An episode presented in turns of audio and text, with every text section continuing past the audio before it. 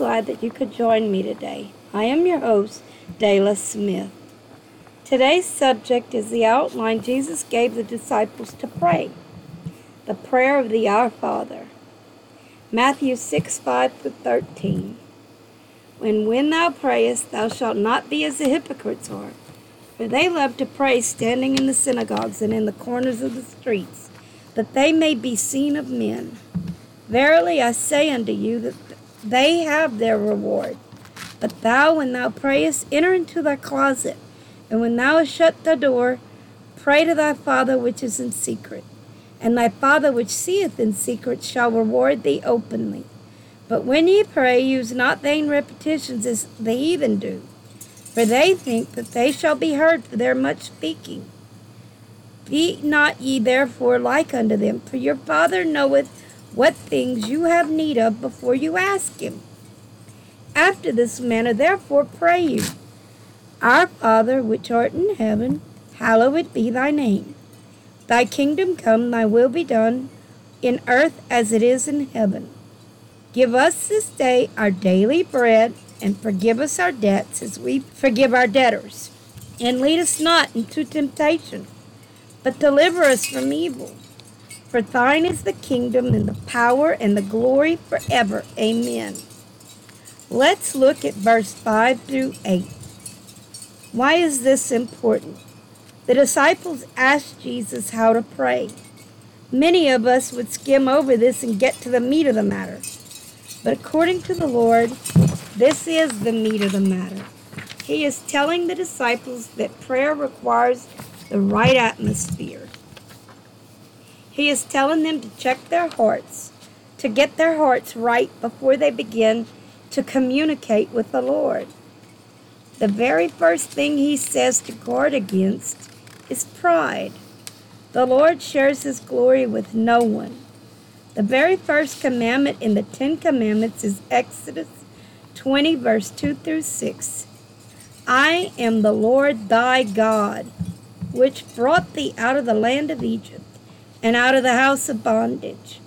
You shall have no other gods before me. Thou shalt not make unto thee any graven image or any likeness of anything that is in heaven above, or that is in the earth beneath, or that is in the water under the earth. Thou shalt not bow down thyself to them, nor serve them.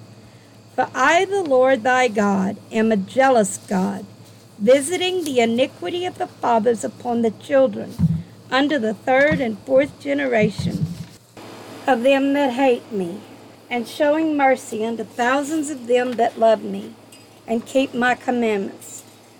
Then he says not to pray repetitive prayers in verse 7 and 8. You don't have to beg and plead. You just have to ask him one time and be thankful he answers you. As you thank him, the prayer will come forth. Everything that happens, happens in the spirit realm first. Then it manifests in the natural. This is why Jesus said in Matthew 18 18, Verily I say unto you, whatsoever you bind on earth shall be bound in heaven, whatsoever you shall loose on earth shall be loosed in heaven. So here he says not to beg, but to be thankful. Then he says that after you create the atmosphere of prayer, you can pray. In verse 9, he says, to acknowledge the Father and who he is, who he is to and for you who He is in your life. Remember, He shares His glory with no one. And throughout the Word of God, every time a great man or woman prayed, they magnified the name of the Lord. They only used a few words to present the fight to, of the enemy. Then they would go back to magnifying his great and wonderful name. This is just my personal opinion. I think the reason the Lord wants us to glorify his name is not mainly for him. His pride is righteous. If it were only for him, he would call it giving him the big head. I think it is because we constantly need to be reminded of just who he is and how great he is to us in our lives. That this is more for us than for him. Let's take a moment to drink him in, to glorify his wonderful name. You know, where two or more are gathered in his name, he is there in the midst of them. In verse 10, he says, to acknowledge his authority and his perfect will for us. What does he mean by acknowledging his authority? Give him the glory due his wonderful name. Remember that he is King of kings and Lord of lords. Remember who he is in your life. He is our Lord and Savior. When we do this, we are magnifying who he is to us. We welcome in his wonderful love, light, and life. The Lord lets us experience this in so many different ways. I had a personal experience concerning this. I had a brief season where it seemed that I could do nothing right. My sin was ever before me. The harder I tried not to commit a sin, the more sin in me I would see. I remember visiting a wonderful Catholic friend when all of a sudden I became despondent. Through tears, I began to tell her of my situation. She began to smile at me. Then, with a caring giggle, she said something to me that was so profound. Now I hug that saying close to my heart. It helps heal me. It allows me to accept His great unwarranted forgiveness for me. No matter how many times I fail Him, her words are what give me strength to keep repenting and continuing in the faith. Oh, sweetheart, you are in such a beautiful place. You are getting to experience His great love for you. Don't you know just how close you are to Him? The closer you are to Him, the more light there is. Sin is in darkness, He is light. Therefore, the more sin you see, the closer you are in Him.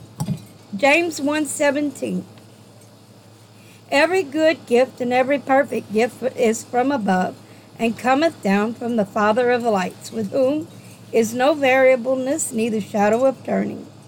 How great is this! He knew just how discouraged I was getting, and he provided a wonderful Christian to speak into my life at the right time. Not to give me a big head, but to show me just how wonderful he is just how great is his mercy and compassion. What is his perfect will for us? Well, let's look to his word to find that out. 2 Peter 3 9 through 10. The Lord is not slack concerning his promise, as some men count slackness, but he is long suffering to usward, not willing that any should perish, but that all should come to repentance. But the day of the Lord will come as a thief in the night, in the which the heavens shall pass away with a great noise, and the elements shall melt with fervent heat. The earth also and the works that are therein shall be burned up. 2 Corinthians 1:20 For all the promises of God are in him are yea, and in him amen, unto the glory of God by us. Then remember what James 1:17 said? I absolutely can't stand it when someone prays, If it be your will, O Lord.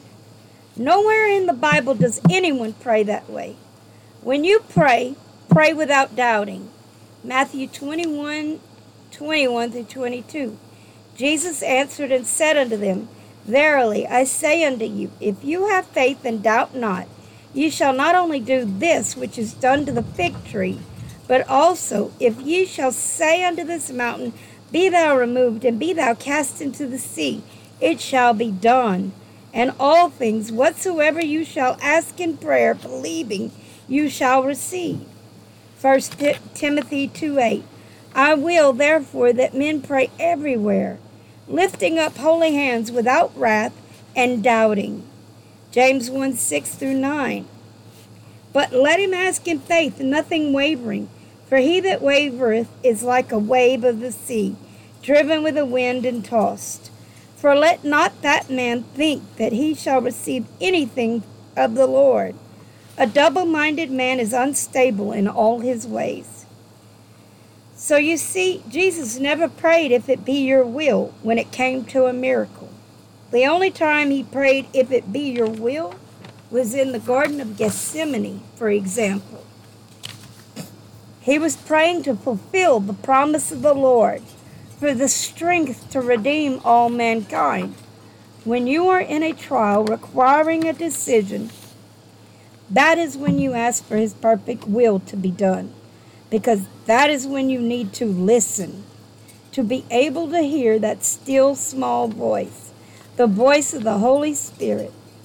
The Holy Spirit is the only one who knows the perfect will of the Father. That is when you are to pray, if it be your will. He also mentions His will be done on earth as it is in heaven.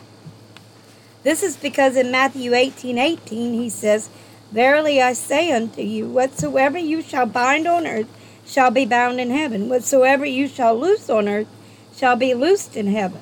Remember, all authority was given him in the heavens and the earth. Then he gave us his authority. So now I hope you are encouraged to have a newfound faith in the Lord. And like the pastor says, keep a prayer journal. I also encourage you to do this because when you write down the many miracles you ask for in His authority, full of faith in Him who is faithful, who promised it, you will be encouraged. And with each encouragement, your faith will grow stronger and stronger. And the fire you once had at the beginning of your salvation will begin to spark and grow. You will be screaming His great salvation from the rooftops preaching the gospel to anyone and anything that stands still long enough to listen. And it won't matter if they receive it right then and there. Your faith believes no matter what, it will come forth. Next, he says in verse 11 to ask and thank him for his great provision of our daily bread. I have seen it not only as our natural bread, but also our spiritual bread. Matthew 4 4. But he answered and said, It is written, Man shall not live by bread alone, but by every word that proceedeth out of the mouth of God. This is why I tell you that you must read your Bible. It is a life and death issue, first to your spiritual self, then to your natural self. How can I say this about our natural self? Because when you die spiritually, you die naturally. When you die spiritually, your natural man, which is cursed, begins to rule you. And in the natural flesh, there is only death. Even science proclaims this. They have proven that from the time of birth, you are terminally ill. You are dying daily. So in my daily prayer time, I pray to my provider, and I ask and thank him for his provision of my bread today, naturally and physically, because in him is life, life eternal. Then he says in verse 12, he says to forgive us our debts as we forgive our debtors. This is not an option. Your prayers cannot be heard or answered if you do not forgive. You give up your salvation also. Is unforgiveness really worth it? Yes, when someone truly hurts you to the core of your very being, they have taken something from you. Let me tell you this that I and the Lord are not making the injury a light matter.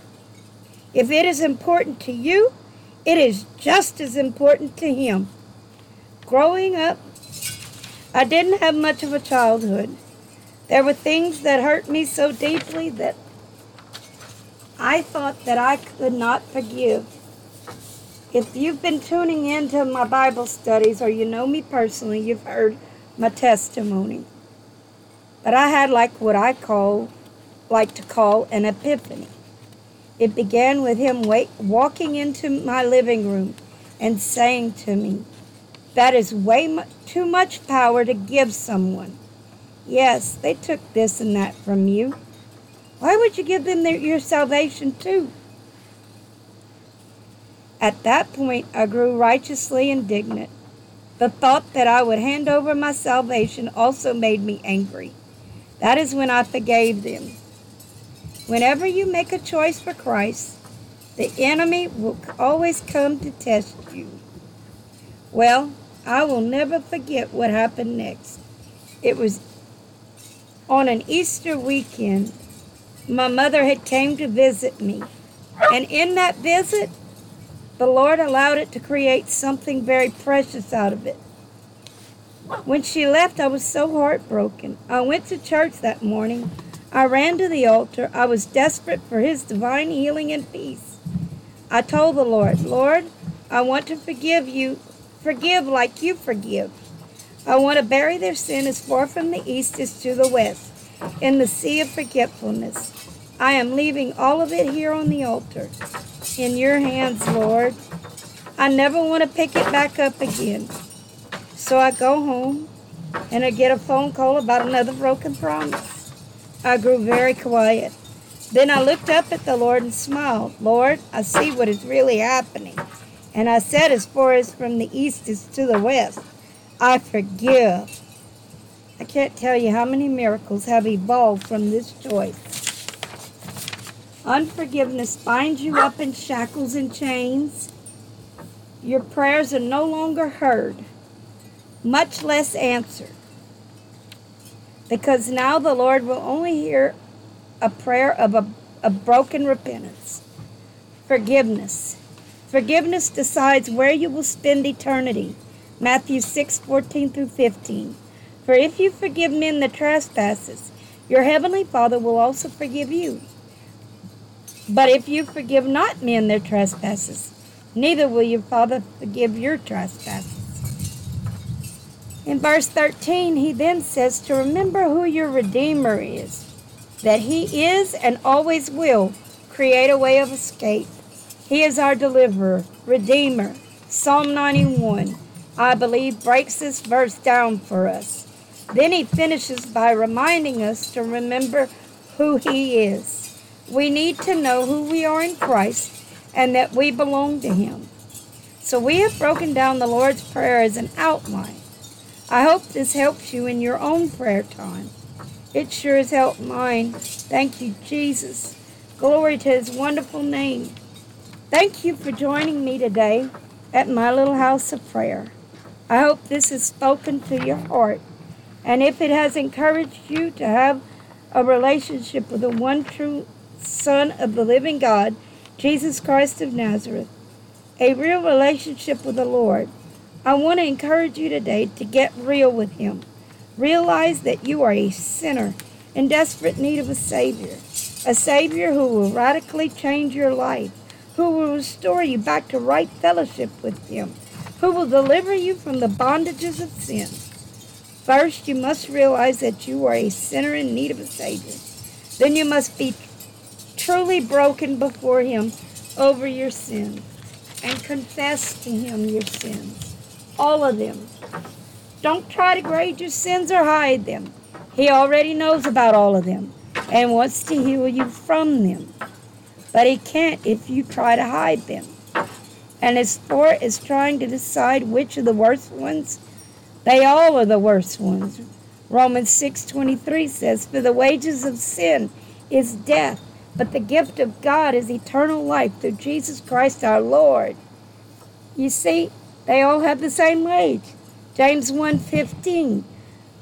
Then when lust hath conceived, it bringeth forth sin, and sin, when it is finished, bringeth forth death. So just bring all of your sins before him. Repent. Change your choice making concerning your sins. When you do this, ask for His divine help or assistance in your choice making. Make Him Lord over your life. Remember to be thankful concerning His saving your soul from a life of eternal damnation. I want to pray with you right now, but this is just the beginning. The real work begins after you pray this prayer with me. Let's pray. Lord Jesus, I confess all of my sins and ask for your forgiveness. I thank you for forgiving me of my sins as I forgive those who have sinned against me. Please come into my heart as my Lord and Savior. Take complete control of my life. Help me to walk in your footsteps daily by the power of the Holy Spirit. Thank you, Lord, for saving me and for answering my prayer. In Jesus' name, amen. All of heaven is rejoicing over your decision to pick up your cross and follow him. My advice to you is this get a Bible translation that you will read and read it. It is food for your soul. If you don't, you will starve spiritually.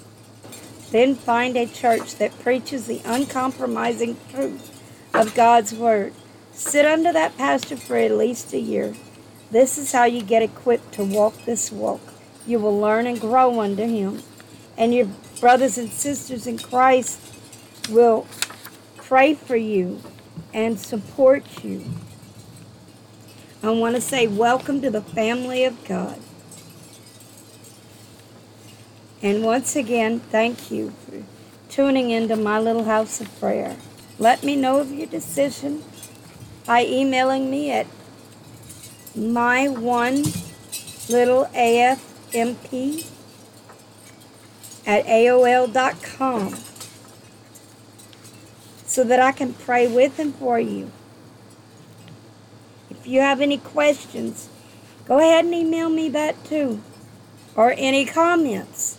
And remember, I love you with the love of the Lord, but Jesus loves you more.